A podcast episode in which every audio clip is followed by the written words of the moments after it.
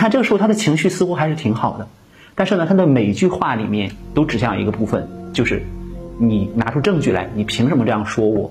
今天我们来跟大家谈一谈人格的稳定性哈。我们谈到人格的稳定性的时候，你会想到什么呢？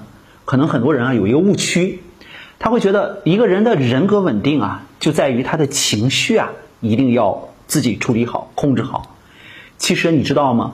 真正的人格状态稳定的人啊，他是不会先想着如何去压制或者是如何控制自己的情绪的，他是允许他的情绪存在的。与此同时，他能够很好的承接对方，听对方把话说完。我们还是来想象一个例子哈，这是在生活当中经常见到的。比如一个孩子跟妈妈说：“妈妈，你就是不爱我。”那么这个时候，真正考验这个妈妈的就是看她的人格的稳定程度。那么如果这个妈妈的人格状态不够稳定呢，她就有可能很着急的跟孩子说：“你为什么这么说呀？妈妈做错什么了呀？”然后你看这个时候她的情绪似乎还是挺好的，但是呢，她的每一句话里面都指向一个部分，就是你拿出证据来，你凭什么这样说我？那么这种情况下呢，非常容易进入一个纠缠的状态。那如果是人格稳定的人，他会怎么处理呢？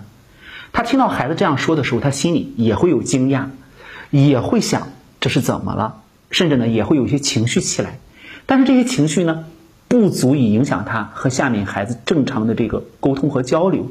他有可能会一句话也不说，含情脉脉地看着孩子，也有可能等待着孩子，比如说问孩子说：“嗯，妈妈做了什么？你觉得是这样的呀？”然后在这种状态下，就是先承接孩子说我不好，然后呢再去了解到底发生了什么。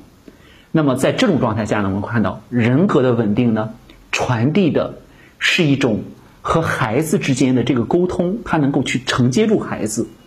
这个时候是可以带情绪的，但是这个情绪呢不会影响彼此之间的正常的沟通和交流，这一点十分重要。